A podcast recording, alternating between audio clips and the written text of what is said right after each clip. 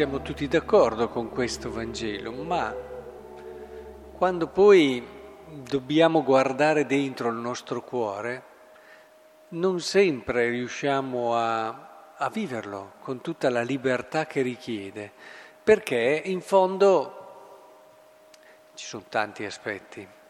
Oggi ne guarderemo solo alcuni. Non sempre, ecco, quello che è il nostro aver seguito Cristo lo abbiamo fatto con la maturità. È normale all'inizio, ma poi dovremmo maturare e crescere sempre di più in una scelta evangelica. E mi spiego.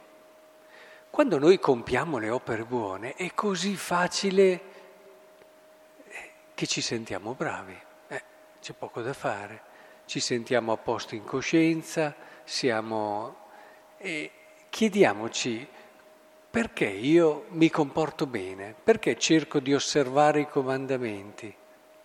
Vedete, quando si arriva ad essere persone mature, dal punto di vista anche della fede, noi ogni volta che compiamo un'opera buona ci sentiamo più piccoli degli altri ci sentiamo, pian piano che ne compiamo tante di opere buone, gli ultimi.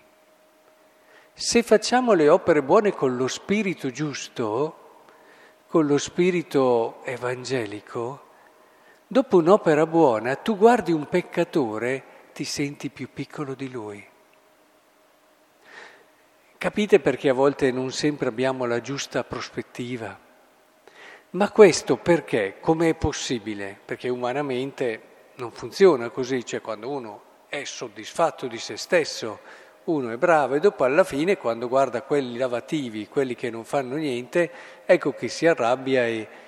Ma perché è un modo normale, umano, è comprensibile, però il Vangelo non è così e neanche l'amore è così. Quando noi compiamo delle opere buone, lo facciamo perché sappiamo che Lui è contento, perché possiamo stare con Lui, perché non c'è niente come Lui nella vita e nell'universo che ti possa riempire, non c'è niente come l'amore del sentirsi cercati e amati. E se il nostro cuore ha bisogno di questo amore, sa che là all'ultimo posto lo troverà. Ecco allora che tutte le volte che noi ci comportiamo bene, è un passo in avanti verso l'ultimo posto, dove sappiamo che possiamo trovare l'amore. E quando abbiamo trovato l'amore, abbiamo trovato Lui e sentiamo che è Lui il nostro vero tesoro, non ci interessa mica, sapete quello che abbiamo fatto. L'importante è essere arrivati lì. La, la destra e la sinistra hanno già dimenticato quello che hanno fatto, perché hai trovato tutto. E allora l'unica cosa che ti interessa è che lui sia felice, perché ti sta rendendo felice, perché è diventato il tuo tutto. Ecco allora spiegata eh, il Vangelo di oggi.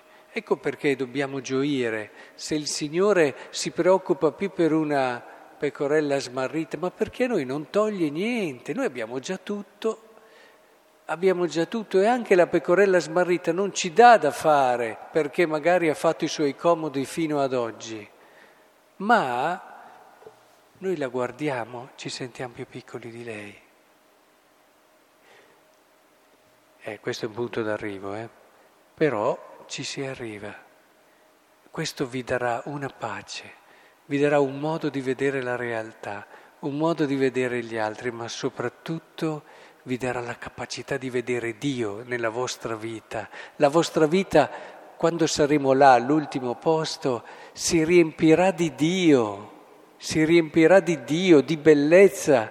E allora corriamoci all'ultimo posto. È la cosa che il nostro cuore può trovare come la risorsa più bella.